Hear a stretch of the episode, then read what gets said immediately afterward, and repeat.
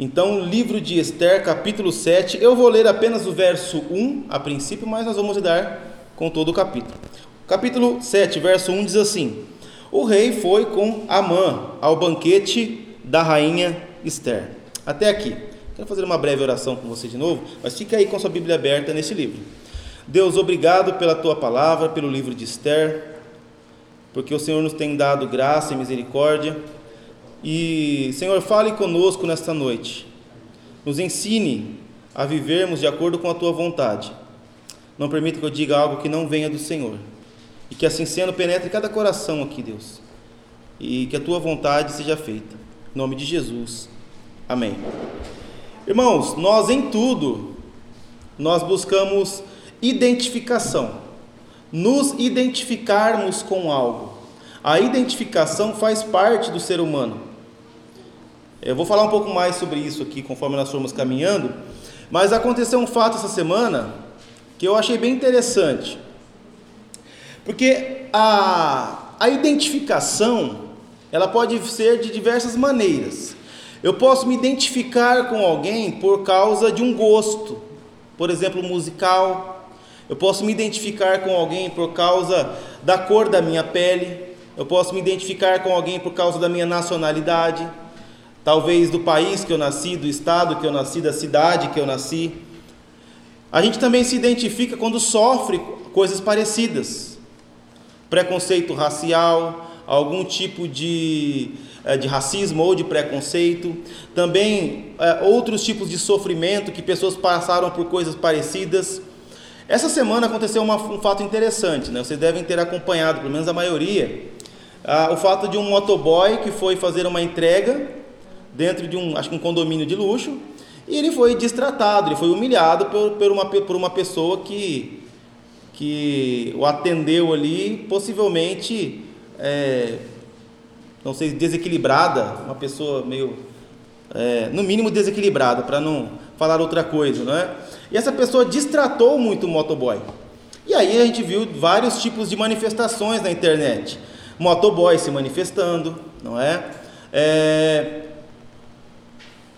Houve um levantamento ali falando sobre questões raciais também, é, apesar de, do menino não ser necessariamente negro, mas porque o rapaz falou que ele invejava a cor da pele dele, algo do tipo, então levantou-se a questão racial também. Então, vários questionamentos se levantaram ali e, consequentemente, muita gente se identificou e muitas coisas aconteceram.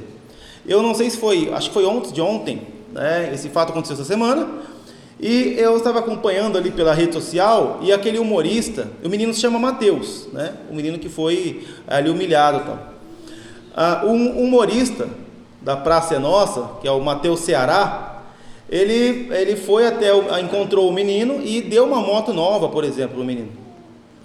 E aí, interessante que eu estou querendo é, frisar isso é a fala do, do, do humorista. Ele falou: Eu me identifiquei com ele. Porque eu vim do Nordeste também, não lembro da, a, é, a, a, cidade exatamente, é, acho que ele é do Ceará que ele vem, né? Mas deve ser por causa do nome dele, mas ele fala que ele quando ele veio para para aqui para São Paulo para tentar a cidade tentar a vida né como eles falam na cidade grande né ali na, na capital São Paulo ele sofreu muito preconceito também ele foi muito humilhado ele foi muito zombado e coisas do tipo e, além do menino ter o mesmo nome que ele, também sofreu injustiças, foi humilhado enquanto trabalhava. E aquilo fez com que ele se identificasse com o menino. Ele falou, ele falou isso algumas vezes durante a fala dele, quando ele vai explicar que ele ia encontrar com o menino, né? Então ele diz: Olha, eu me identifiquei com ele, eu me identifiquei com a história dele. É, por que eu estou dizendo isso? Porque é comum que o ser humano se identifique e nós buscamos identificação de diversas maneiras. Como eu falei, é, quando alguém sofre violência racial, preconceito, nas causas de paternidade e maternidade, alguns, uma boa parte que já passou por isso, outros vão passar ainda, né? É, a gente busca também esse tipo de, de, de familiaridade que exista entre nós e outros. E identificações também. Por exemplo, o meu filho tem muita dificuldade para dormir. É, é, então a gente dorme muito pouco, por conta dele. É, então, nesses dois anos e pouquinho aí, é, ele, quando a gente saiu do hospital, eu até falo, olha, o médico, é, é uma brincadeira, tá irmãos? Mas falo, o médico nos enganou. Porque a gente recebeu um papel dizendo assim, olha, ele vai sair daqui dormindo em torno de 20 horas e ficando quatro acordado, é o comum. Eu falei, no mínimo inverteu. Ele fica no mínimo 20 acordado e 4 dormindo. É, é, e daí por diante. E aí a gente procurava, a gente procura ainda até às vezes, né? Formas de fazer a criança dormir melhor à noite, coisas do tipo. E aí você vai vendo os relatos das pessoas na internet, as pessoas dizem assim: ah, o meu tá com 8 e ainda não dorme. Aí você fala, misericórdia. O meu tá com 6, não dorme, tá com 5, não dorme, o meu tá com 3, 4. E aí, e a gente a gente começa a se sentir até um pouco mais aliviado. Fala, olha, nós tem só dois e meio ainda, né? Então pode ser que nosso sofrimento seja reduzido aí, né? Que ele não demore tanto assim. Mas enfim, a gente vai e aí a gente vai vendo, vai falando, vai mostrando as, as identificações. Eu falo para a Stephanie, olha aqui, ó, esse aqui também faz três anos que não dorme, mas que faz quatro. A gente vai meio que se identificando. Então os futuros papais e mamães aí, né, não querendo assustar vocês, mas é, pode ser que pode ser que a identificação de vocês sejam com outros. A gente encontra com pessoas que falam assim: Nossa, o meu dá 8 horas da noite e dorme até outro dia. Meu Deus, né? Isso é o, é o, é o Éden, né? o paraíso. É, não, não é essa identificação que a gente tem. Mas isso acontece muito também.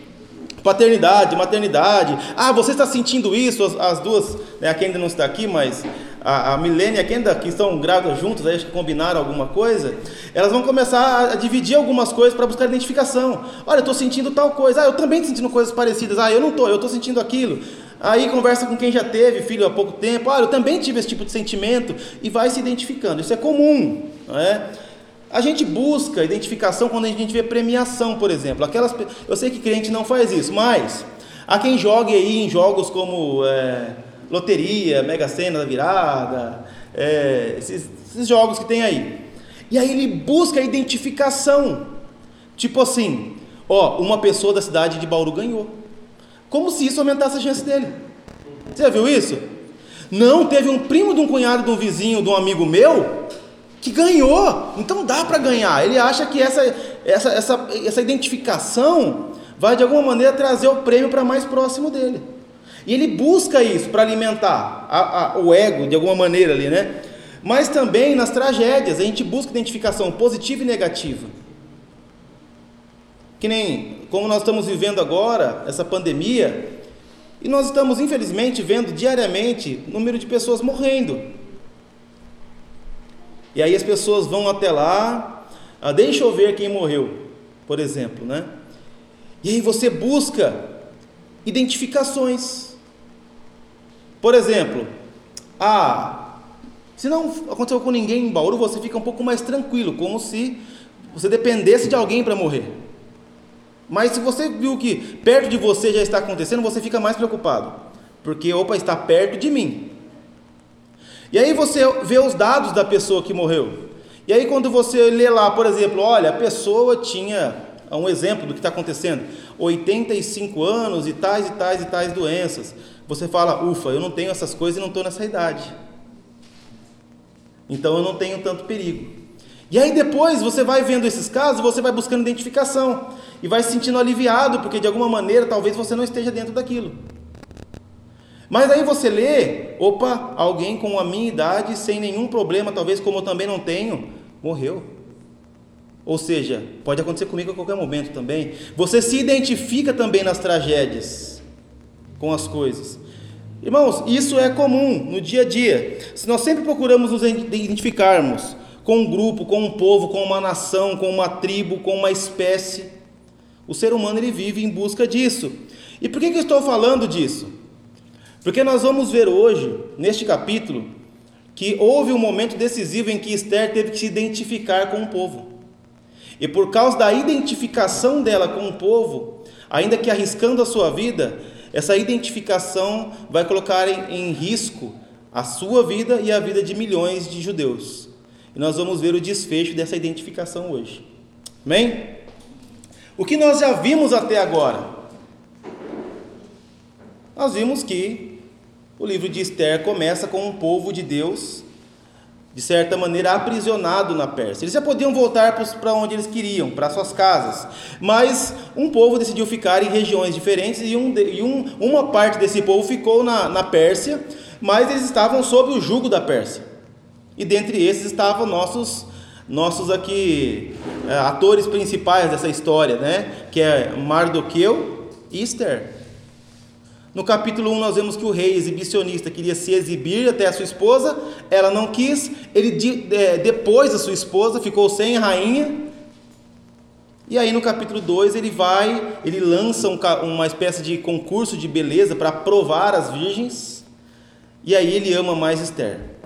Mas Esther devia ir como uma moça ah, escondida, se escondendo quem ela era. Ela não deveria revelar que ela era uma judia, e assim seguiu o plano, até o capítulo 3, onde, e no capítulo 2 nós vimos que havia uma trama para matar o rei. E Mardoqueu, o judeu, descobre e deveria ser honrado e não foi. Amã, um inimigo dos judeus, é honrado no capítulo 3. E ele exige que todo mundo se dobre diante dele. Quando chega a vez de Mardoqueu se dobrar, se ajoelhar diante dele, ele fala: Não, né? Não mais, agora eu não vou me dobrar mais. Eu só posso me dobrar diante de Deus. Essa fala não está lá, mas é o que fica subentendido. E por causa disso, aparentemente Amã dá uma, usando aí do, do, do, brasileiro meio chulo, né? Dá uma engambelada no rei. É o que se é o que se entendem alguns para fazer um decreto para exterminar com todos os judeus. Mas ninguém sabia que Esther era judia, por exemplo. E aí Mardoqueu vai até a porta do palácio, clamando pela vida dele e do povo. Vai, Esther, fala com o rei. Quem sabe não foi para isso que você foi colocado aí? E Esther abre o jogo para ele, fala: Olha, você sabe que é, se alguém aparecer na frente do rei sem ser chamado, pode ser morto. E faz 30 dias que o rei não me pede minha presença. E ele fala: Mas eu vou. Proclamem um jejum que eu vou. E nesse meio de campo ela vai, o rei não mata ela e, além de não matar, ainda diz: Me peça o que você quiser, Esther. Até a metade do meu reino eu vou te dar. E aí é onde Esther fala assim: Olha, tá bom, se, se eu achei favor, né, se você quer me favorecer de alguma maneira, vamos jantar hoje, à noite, e traz a mãe. E a mãe vai, todo, todo, todo feliz da vida, vou jantar com o rei. Esther não revela nada, uma estratégia divina. Fala: Olha, rei, e o rei, curioso, me fala o que você quer, Esther. Pede o que você quiser. E ela fala: Olha, se o rei quer mesmo fazer alguma coisa por mim, vamos jantar amanhã. E traz o Ramã. E naquela noite, nós vimos semana passada que Deus não deixa com que Amã durma, que, que Mardoqueu durma. E Amã também não. Deus também estava trabalhando em Amã. Amã estava desesperado porque Mordecai não se dobrava. E aí seguiu os conselhos de construir uma forca. Constrói uma forca, fala com o rei, enforca o miserável.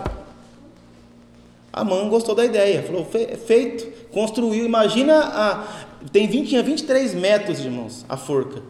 Imagina o trabalho que deu para construir numa madrugada esse negócio. Mas ele fez.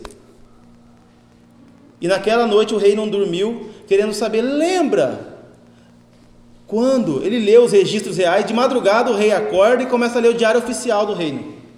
Olha aqui, se não é coisa divina isso aí. E aí olha lá, Mardoqueu impediu que o rei fosse morto. o que, a gente fez mesmo para esse, esse judeu aqui? Ah, a gente não fez nada, rei. A gente precisa honrar esse cara. Mas eu quero a opinião de alguém de peso. Quem está aí fora? Ah, tá, Amã. É esse mesmo. Aí a Amã entra. Amã tem que honrar um cara. Amã tem um cara que é fera. Ele vai ser honrado, ele vai ser colocado lá. O que, que eu faço esse cara? O que, que a Amã pensa? Bom, se tem um cara que é o cara, esse cara sou eu. Não, coloca ele no seu cavalo, com a sua coroa, com a sua roupa, faz um oficial ficar do lado dele gritando para a cidade inteira. É assim que o rei quer honrar. Fala assim, boa ideia, faz isso com Mardoqueu. Aí você imagina a cara dele no puxão, né? E ele faz. Ele volta para casa revoltado. E aí a mulher dele, os amigos dão aquele aquela injeção de ânimo para ele. Ih, ele é judeu? Amã, você começou a cair. A sua desgraça está decretada. Não tem o que fazer. E naquele momento, os eunucos do rei levam ele para o palácio. para o segundo banquete. E foi aqui que o nosso texto acabou. Irmãos, veja só. Talvez ainda houvesse um pouquinho de esperança em Amã. Ele não sabe o que vai acontecer. Até agora, o, o, como que está a cabeça dele? Olha, era para eu ter enforcado Mardoqueu e não deu. Mas, calma, né? Tem um decreto que está em vigor. Quando chegar a hora, ele, ele é judeu, ele vai morrer. Eu ainda vou jantar, eu ainda sou queridinho do rei e da rainha. Eu vou jantar com eles hoje à noite. Pode ser que nem tudo esteja perdido. A gente sabe que ele era um homem orgulhoso, é que ele não devia estar muito feliz, mas digamos que ele estivesse ainda um pouco esperançoso para o encontro da noite, porque ele ainda não sabia do que viria pela frente. No nosso texto, o verso 1 e 2 diz o seguinte: O rei foi com Amã ao banquete da rainha Esther. No segundo dia, durante o banquete do vinho, o rei perguntou a Esther: Qual é seu pedido, rainha Esther? Você será atendida. O que você quer, até a metade do reino será dado. Irmãos, veja só as ênfases que o rei coloca no pedido de Esther. Qual o seu pedido? O que você quer? Você será atendida. Até a metade do reino ele está desesperado para saber o que essa mulher quer. Porque ela está fazendo esse jogo, né? Não, depois eu falo. À noite. Ó, oh, vou falar. Já já. Sabe? E ele está falando, ah, mas é importante, porque ela arriscou a vida. É, ela já havia conseguido provocar essa curiosidade em Assuero. E ele já estava esperando desde a noite anterior. Até aquele momento, possivelmente nem Assuero nem Amã sabiam da nacionalidade de Esther, que ela era judia. Ela ainda não havia publicamente anunciado de onde ela era. Mardoqueu já, mas ela ainda não. Veja, se Amã soubesse, sua atitude possivelmente teria sido outra. Peraí, a rainha judia, se ele fosse um pouquinho mais sábio, ele talvez teria tido outras atitudes quando fosse se encontrar com a rainha. Afinal de contas, ele decretou a morte de todo o povo dela, né? Então ele não sabia. Mais uma vez, Esther, dotada, irmãos, dessa estratégia divina, fala com o rei de uma maneira correta. Ela não fala assim, o oh, rei, eu tenho um pedido. Veja, já estamos no terceiro encontro. Primeiro ela se encontra a hora que ele não a mata. Segundo encontro, o primeiro jantar. Esse é o terceiro encontro. E ela não pede diretamente. Ela é muito sábia. Vão aprendendo aí, mulheres, como pedir coisas. Né? Ela não fala assim, revoga, ô rei, tem uma lei aí, você pode revogá-la para mim? Ela sabe da lei dos medo-persas não poderiam ser revogados. Ela também é, não pede assim, olha, eu quero que você mate a mãe, porque ele é mau. Ela nem pede a revogação da lei, nem pede para que a mãe seja morto. Ela ataca o coração do rei. Como que ela faz isso? Veja só os versos 3 e 4. Então a rainha Esther disse: Se eu tiver obtido seu favor, ó rei, e se for do agrado do rei, olha só o que ela diz para ele: que a minha vida seja a resposta do meu pedido, e que como desejo eu possa ter o meu povo. Porque muito, porque fomos vendidos, eu e meu povo, para sermos destruídos, mortos e aniquilados. Se ainda nós estivéssemos sendo vendidos como escravos, escravas, eu me calaria, pois não valeria a pena incomodar o rei por essas coisas. Veja só, irmãos, Esther apela para a sua vida. Ela fala: Rei, sabe o que eu quero? A minha vida. Que eu não seja morta, aniquilada, destruída. E nem meu povo. Ela citou pra, literalmente um trecho do decreto, como está lá no capítulo 3, verso 3, diz assim: Todos os judeus, tanto os jovens como os velhos, as mulheres e as crianças, que eles fossem destruídos, mortos e aniquilados, e que seus bens fossem saqueados. Ela citou um trecho literal do que Amã havia escrito. Qual o seu pedido? Como, quem, como que o rei dissesse: O que você quer? Eu quero apenas viver. Eu, rei, a sua amada Esther, né? O que você quer? Eu quero viver. Eu quero que meu povo viva. Olha, eu não ligaria ao que ela diz, se nós fôssemos vendidos como escravos, mas ser destruídos, rei, aniquilados, por nada. Uma maldade sem tamanho, que possivelmente, irmãos, até o rei desconhecia por completo isso. É, Há quem diga que Amã, no momento em que foi falar com o rei, usou um jogo de palavras hebraicas aqui, que não trazia a ideia de uma destruição para a morte, mas de que aquele povo seria subjugado, seria escravizado, ele, aquele povo seria de alguma maneira é, é, agora dominado por completo, talvez escravizado, sim, mas é, não, não morto. Há muitos teólogos que defendem essa linha, de que quando que Amã, quando foi falar com ele, falou assim: olha, vamos, vamos dominar, vamos controlar aquele povo, vamos acabar com aquele povo, mas não no sentido de morte. Alguns dizem que o rei talvez desconhecesse o pedido para matar os judeus. Mas nesse momento, Esther faz ah, aquilo que eu falei um pouco no início. Ela fala: Eu quero viver, e tem mais, rei. Eu queria que o meu povo vivesse. Agora ela se identifica com o povo. Aquela que foi levada para o palácio não poderia dizer de onde ela era, agora ela fala: Eu faço parte de um povo, eu sou judia. Eu não quero que, que ser morta e não quero que meu povo seja morto. E acreditando, irmãos, que por amor a ela o rei salvaria o seu povo. Olha só, Esther acreditava que o povo poderia ser morto, o seu povo poderia ser salvo porque o rei a amava. Isso te lembra alguma coisa? Hã? Um povo sendo poupado porque o rei amava demais alguém? Há ecos do evangelho aqui já sendo ecoados. E veja, mais uma vez, ela coloca seu pescoço em risco em prol do povo. Olha os versos 5 e 6. Então o rei Assuero perguntou à rainha Esther: Quem é esse cujo coração o instigou a fazer uma coisa dessas. Onde está esse homem? O rei fica meio, né? Indignado. Quem faria uma coisa dessa? E olha que Esther responde. Imagine ela agora apontando o dedo numa mesa de jantar. No verso 6. Esther respondeu: O adversário e inimigo é este, o malvado Amã. Então Amã ficou apavorado diante do rei e da rainha. Veja só, Assuero era um rei terrível, no sentido de, de morte, destruição, guerra, domínio, escravidão. Ele não era um rei bonzinho, ainda que ele que Esther tenha conseguido o coração dele, ele fala: Olha, te dou metade do meu reino. Não, não, não se engane com Assuero, ele botava medo. Há muitas histórias seculares sobre Assuero. Há até um filme, né, que tem ali, é, o 300, se eu não me engano, o nome dele não assisti, mas parece que narra um pouco da história do rei Xerxes, que é o outro nome de Assuero, mas ele não era um rei bonzinho, não. E Amã, quando vê a rainha apontando, ele fala assim: ó, esse é o inimigo. E, e o rei já estava furioso. Quem é este homem? E Esther fala: é esse daqui, ó. O inimigo é esse daqui. Então Amã fica apavorado é o que o texto diz.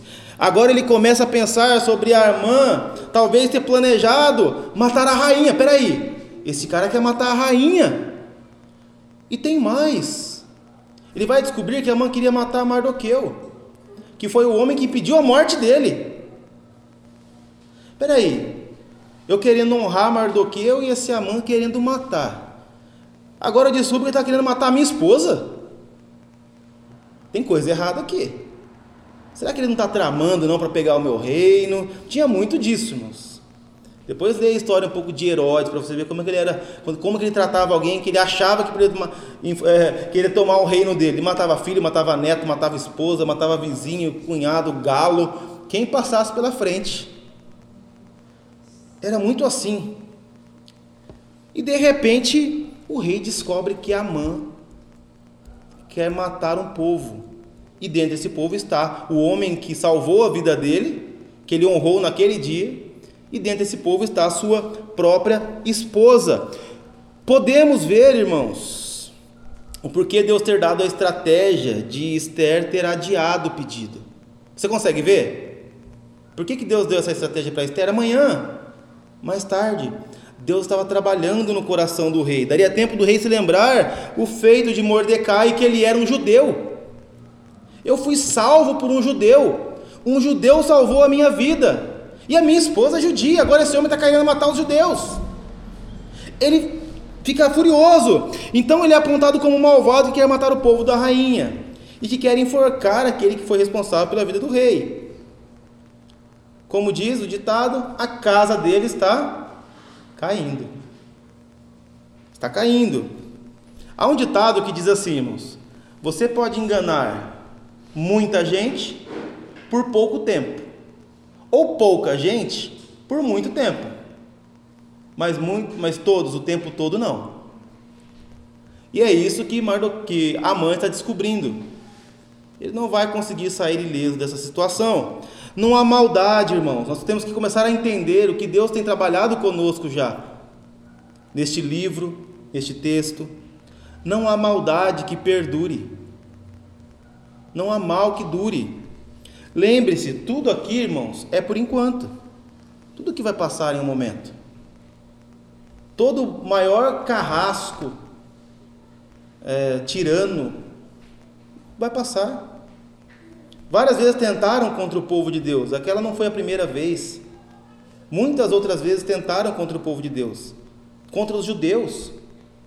Talvez um dos últimos que tentou contra os judeus foi o próprio Hitler. Nós sabemos que mais uma vez Deus se levantou para defender os seus. Não há quem se levante e prevaleça contra o povo de Deus. A maldade ela não dura para sempre. Neste mundo, não. E no outro ela será totalmente eliminada. Há quem diga que Amã usou um jogo de palavras, como eu disse no verso capítulo 3. Isso explicaria por que, que Esther usou aquela argumentação e por que, que o rei ficou tão furioso. Porque ele descobre, talvez, né, aqui, como alguns defendem, que ele foi enganado. Peraí, não foi isso que ele tinha me dito. Não, não foi isso que eu tinha entendido da outra vez. E olha o que acontece, versos 7 e 8. O rei, no seu furor, se levantou do banquete do vinho e passou para o jardim do palácio. Amã, porém, ficou para rogar por sua vida a rainha Esther, pois viu que o mal contra ele já estava determinado pelo rei. Quando o rei voltou do jardim do palácio para a casa em que se achava Esther, então o rei Amã tinha caído sobre o divã em que se achava Esther. Então o rei disse: Será que ele queria desonrar a rainha diante de mim, aqui no meu palácio? Quando o rei acabou de dizer essas palavras, cobriram o rosto de Amã. Veja só, irmãos. O rei se levanta e furioso, como quem diz: Olha, eu, vou, eu, vou, eu preciso respirar. Você já viu isso aí, né? Eu preciso de ar para tem muita coisa acontecendo aqui. É verdade que esse rei é impulsivo, mas há muita coisa colocada em jogo aqui. Aqui é a sua esposa, que ele ama, dizendo que o seu primeiro-ministro está querendo matar todo o povo dela e ela junto. Ainda que esse rei seja impulsivo, ele, uh, ele fala: Vou respirar um pouco de ar puro, né? vou passear ali. Pera, espera, eu preciso digerir esse negócio. E ele sai. Amã se apavora. Irmãos, outra lição que nós podemos temos que aprender aqui. Apavorados fazem uma coisa muito, fazem muito bem uma coisa. Sabe o que é? Eles pioram as coisas. Se tem uma coisa que gente apavorada faz bem, é piorar as coisas. Você já viu isso? A pessoa está apavorada. Ela quer resolver algo. No apavoro, ela piora as coisas. Então é sempre sábio ser prudente e ter calma, cautela. Às vezes é momento de você falar assim: olha, amanhã eu resolvo, amanhã nós falaremos, voltamos a falar sobre isso depois. Eu posso te responder mais tarde, eu posso resolver isto mais tarde, eu posso fazer isso depois. Pessoas que são muito impulsivas, quando tentam resolver as coisas na sua impulsividade, elas costumam piorar as coisas. E é isso que a mão faz, ele se encontra desesperado. Ele percebeu que o rei já saiu dali com o olho vermelho. Já saiu dali com a mão na, na, na espada. Né? Claro, irmãos, que isso aqui é, são palavras minhas, tá? Mas ele já percebe que o rei sai dali furioso, isso o texto nos diz. Já havia intentado mal contra ele. E aí ele não sabe o que fazer, ele está desesperado. Ele se lança no divã, né, no sofá ali onde estava Esther. E havia uma distância, era uma regra da Pérsia. Ninguém poderia se aproximar da rainha, das mulheres do rei, até uma certa distância. E Amã quebra mais essa regra e se joga de certa maneira, talvez implorando por sua vida. Havia passado mais uma vez do ponto. Irmãos, você consegue ver como o jogo virou aqui? Você consegue ver a virada de jogo? Naquele mesmo dia, Amã havia feito uma forca para matar um judeu havia feito um decreto para acabar com todos os judeus, agora ele estava implorando aos pés de uma judia para que não fosse morto. Veja como é que o jogo virou. Aquele que ia matar os judeus está implorando pela vida nos pés de uma mulher que é judia. Aí Assuero volta. E o que, que ele vê? Hã? A mulher dele deitada, sentada, não sei, aquele homem caído em cima dela no sofá lá, né? E condena Amã de morte. Há quem diga, irmãos, ele fala assim: será que ele está tentando contra a minha mulher? Ele fala, talvez em voz alta, né? Ele está tentando contra a minha mulher? Ou para matar, ou para abusar, o texto não deixa muito claro aqui o que é esse tentando contra, porque ela acusou ele de querer matá-la, né? Mas ele se aproximou dela. Ah, mas veja, Há quem diga que ele realmente pensou isso, ele, ele está tentando contra minha mulher, mas há quem diga também que ele achou a ocasião correta, ele foi ligeiro. Ele saiu lá fora para pensar: o que, que eu faço agora? O cara é meu primeiro-ministro, meu general, mas é minha esposa. Estou com um embate. E eu, não, eu quero fazer alguma coisa com esse Amã, estou furioso com ele. Mas o que, que eu faço com esse cara agora? E a hora que ele entra, pronto, Amã infringindo uma regra em cima da mulher dele. Você quer fazer alguma coisa? Como quem achei a ocasião. Tanto que o texto nos diz que não deu nem tempo dele dar, decretar alguma coisa. Os homens já vão e cobrem o rosto de Amã. Quando ele era poderoso, irmãos, quando ele tinha poder, muitos homens estavam ali para servi-lo. Quando ele tinha status, glória e fama, ele tinha muitos amigos. Aqueles que estavam no palácio ali se dobravam diante dele. Mas neste momento, até aqueles que se dobravam diante dele estão encapuzando a mão. O poder, a glória, a fama não valem nada quando o rei se desagrada de você. Não é? Quando o rei não está contente com você, não importa quem você é, o que você tem. Até aquele, até os que eram aparentemente seus amigos se voltam contra você. E aprendemos que na casa da Pérsia, né, as amizades leais são raras, né? Neste mundo é, são raros os que são verdadeiros, né? Assim, existem, mas são raros. Veja o verso 9 que diz: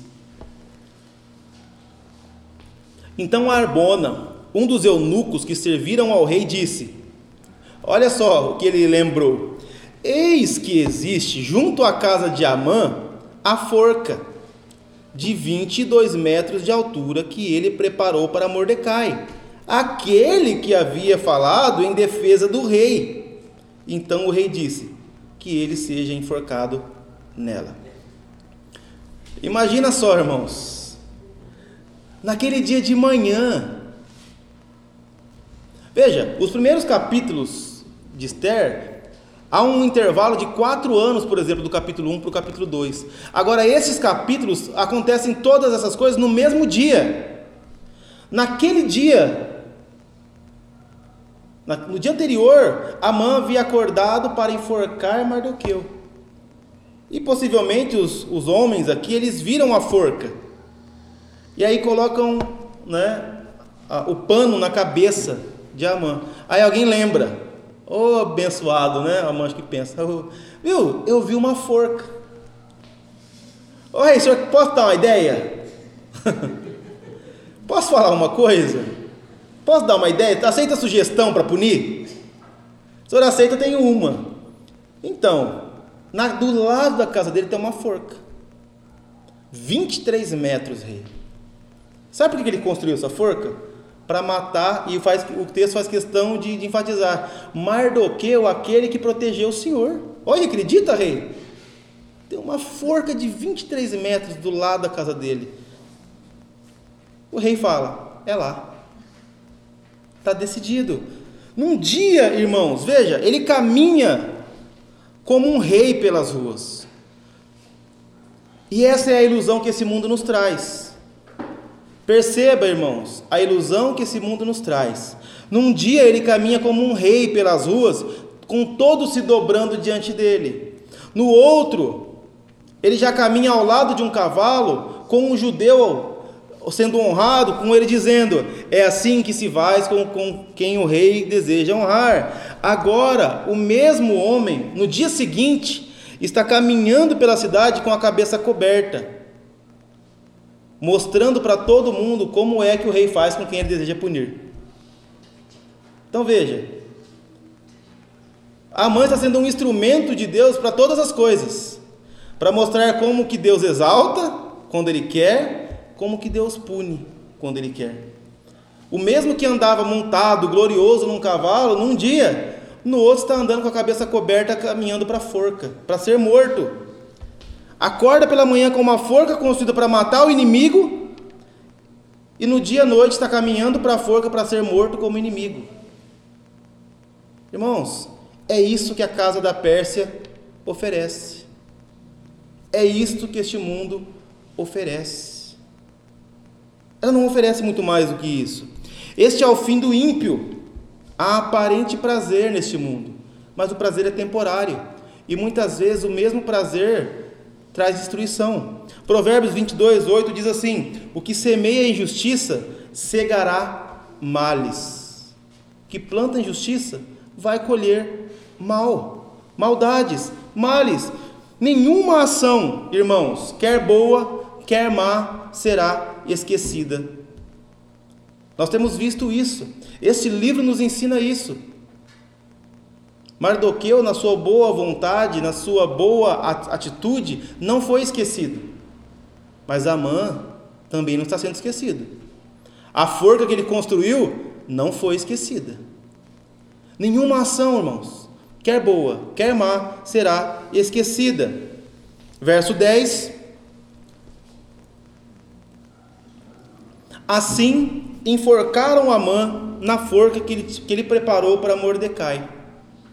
Então o furor do rei se aplacou. Veja, Amã provou aquele próprio provérbio, Provérbios 11, 8. O justo é libertado da angústia, e o, e o perverso a recebe em seu lugar. Olha o que o provérbio diz: O justo é libertado da angústia, e o perverso a recebe em seu lugar. A mãe está provendo na, provando na prática. Ele está vendo como Mardoqueu foi liberto e como ele está sendo uh, enforcado na forca que ele construiu para Mordecai. Essa é a grande virada, irmãos. Essa é a grande virada. Irmãos, o que nós aprendemos com esse texto? Veja, que Deus destrói o ímpio em sua própria iniquidade. Está lá em Salmos 7, do 14 ao 17, diz isso também. Deus destrói o ímpio, aquele que não o serve. Quem é o ímpio? Aquele que decide não viver de acordo com a vontade de Deus, na sua própria maldade. Isso é o que a Bíblia nos diz. Irmãos, há um famoso pregador é, midiático, Todd White é o nome dele. Alguns talvez já tenham ouvido alguma coisa. E essa semana, recentemente agora, não sei se foi essa semana, semana passada, mas esses dias agora, bem recentemente, ele veio a público, ele até esteve no Brasil naquele Descende, né, falando ali um pouco, ele veio ao público pedindo perdão, ah, porque ele entende que ele não pregava o Evangelho, porque ele diz que ele omitia a condenação, o pecado, o inferno, porque essas coisas estão acontecendo. Hoje se enfatiza tanto o amor que, em detrimento do amor, se sacrifica as outras coisas, os outros atributos de Deus, como a justiça, a ira, a santidade. E ele falou assim: Eu falei muito sobre o amor, e o que ele falou sobre o amor não deixa de ser real, só que ele deixou de falar que há um Deus que se ira, e que a ira desse Deus precisa ser aplacada. E graças a Deus que ele tem, está tendo seus olhos abertos e que muitos outros pregadores também comecem a ter os seus olhos abertos. Há muitas mentiras que circulam pelo meio evangélico. Ah, Deus ama, Deus odeia o pecado, mas ama o pecador. Você deve ter ouvido isso muito. Então me diga quem será punido no final. Deus vai falar assim: olha, você é pecador, você está todo mundo salvo, eu só vou punir o pecado, mas o pecador está salvo. É isso que Deus fará? O pecador será condenado, não é o pecado. Há muitas mentiras que circulam em nossos dias. Eu não sou tão mal assim, afinal de contas eu não mato e não roubo. Como se não matar e não roubar fossem os únicos requisitos para você ser um cristão. Está se omitindo verdades essenciais da palavra de Deus. E nós temos que aprender que Deus, aqueles que são ímpios, que não andam de acordo com a vontade de Deus, que não confiaram a sua vida a Cristo, estes serão destruídos na sua impiedade. Jesus disse certa vez: Vocês me buscarão, não me acharão e morrerão nos seus pecados. É uma triste verdade a ser constatada. É comum que o ímpio trame contra o povo de Deus, nós também aprendemos. Mas nós, e nós não precisamos buscar a vingança com nossas próprias mãos, porque há um Deus que nos faz descansar enquanto Ele trabalha. Nós, o povo de Deus, seremos perseguidos neste mundo, injustiçados, caluniados. E a tendência e a tentação de queremos revidar essas coisas é muito grande. Mas nós não podemos nos esquecer que há um Deus que trabalha, enquanto nós nem mesmo estamos esperando que isso, que isso esteja acontecendo. Nós temos que aprender que o justo, ele é visto, ele é assistido por Deus, que no momento certo virá e socorrerá. No momento certo ele virá. Irmãos, o grande erro de Amã não foi construir a forca. O grande erro de Amã não foi simplesmente pegar birra de, de Mardoqueu. O erro de Amã é tentar lutar contra o povo de Deus. Lá em Gênesis 12, Deus havia dito: Eu vou abençoar os que te abençoam, mas eu também vou amaldiçoar os que te amaldiçoam. E Amã queria destruir o povo de Deus. Na forca, quem preparou para Mordecai foi enforcado. A forca que ele preparou para Mordecai foi enforcado. Nesse momento, irmão, sua influência, seu poder, sua glória, seus bens, nada puderam destruir, impedir a sua destruição. Sabe por quê? Porque a redenção, ser redimido, é um preço muito caro para se pagar. E nem mesmo Amã tinha condições de pagar o preço pela redenção ser redimido, ser inocentado da culpa. É um preço muito alto a se pagar. É um preço alto demais. Ele despertou a fúria do rei da Pérsia. Você acha que a fúria do rei da Pérsia é um preço alto a ser pago, irmãos? Hã? O que você acha? Despertar a fúria do rei da Pérsia é algo duro? Difícil? Você acha que a redenção por um crime desse seria fácil de ser conquistada? E o rei agora precisa ter a sua fúria aplacada. E na caso de Amã, a fúria do rei da Pérsia só foi aplacada com sangue, com a morte de Amã. Irmãos, Deus estava mostrando que é somente assim, com sangue, que ele aplaca a sua fúria. Somente com morte. Não há outra forma. E se a exigência do rei da Pérsia era alta para que a sua fúria fosse aplacada, imagine a exigência para aplacar a fúria do Rei dos Reis, de Deus, a fúria que ele sente contra o pecado. Será que seria mais baixa do que a do rei da Pérsia? É verdade, irmãos, que pela identificação de Esther, toda uma nação foi salva. Mas aquele povo morreu depois, não morreu? No determinado tempo eles morreram. E eles teriam que enfrentar outra coisa, pior, outro inimigo ainda maior, que é a segunda morte, a morte eterna. E para isso, irmãos, para que quando chegasse esse segundo inimigo eles pudessem também vencer, eles precisavam de alguém maior do que Esther. Maior do que Esther. Esther foi grande, mas agora eles precisavam de alguém maior do que Esther. Assim como nós precisamos de alguém muito maior do que Esther.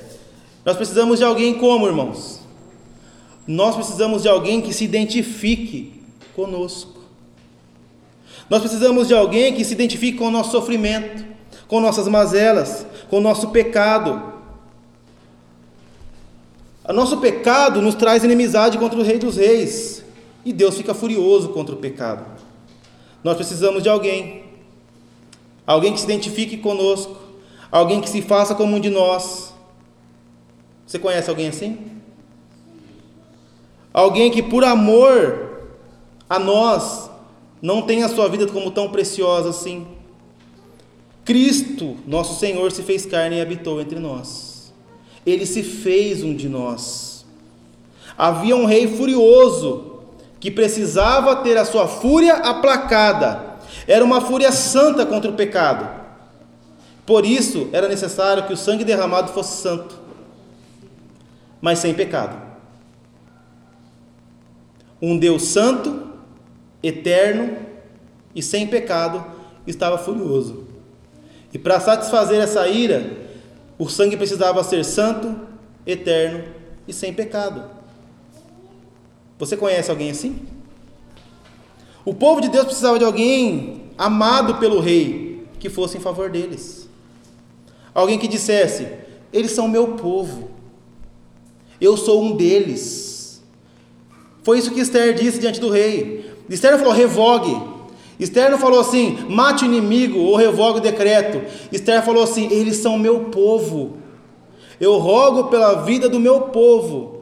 E Jesus se fez um de nós e disse: Eles são meu povo, eles são meus. Cristo Jesus é maior do que Esther, ela não foi punida, ele foi.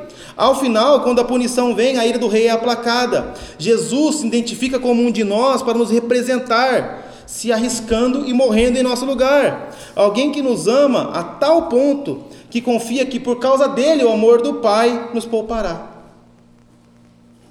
Veja, irmãos, você achou espantoso que o poderoso Amã fosse pendurado numa forca? Você achou espantoso que esse homem acabaria assim? O poderoso Amã pendurado numa forca? E Amã era culpado. Sabe o que é espantoso de verdade? O próprio rei, sem culpa, ser pendurado numa cruz. Isso é espantoso. Um homem culpado não traz tanto espanto. Agora, o rei se pendurando numa cruz, sem ter culpa, por causa de um povo pecador, isso é espantoso. O que seria espantoso no caso da Pérsia era, de repente, se a Soeira falasse assim: Esse Amã é terrível, é um miserável, e quer saber? Eu vou morrer em lugar dele. Todo mundo fala assim: Que negócio é esse que está acontecendo, rei? Você está louco? É espantoso, não é? E é isso que Cristo Jesus fez por nós. Nós despertamos a ira do rei por causa do nosso pecado. E o próprio rei foi pendurado numa cruz, para que a ira do Rei dos Reis pudesse ser aplacada e não viesse sobre nós. Agora, irmãos, o rei não está mais irado. Mas não com todos. A sua ira passou, mas passou para aqueles que se identificam com o seu povo, com o povo de Deus. A minha pergunta para você nessa noite é: você já faz parte do povo dele? Porque para aqueles que são seu povo, a ira já foi apaziguada. Mas nem todos são seu povo. Talvez aqui em nosso meio haja pessoas que não são o povo de Deus ainda. Você faz parte do povo de Deus?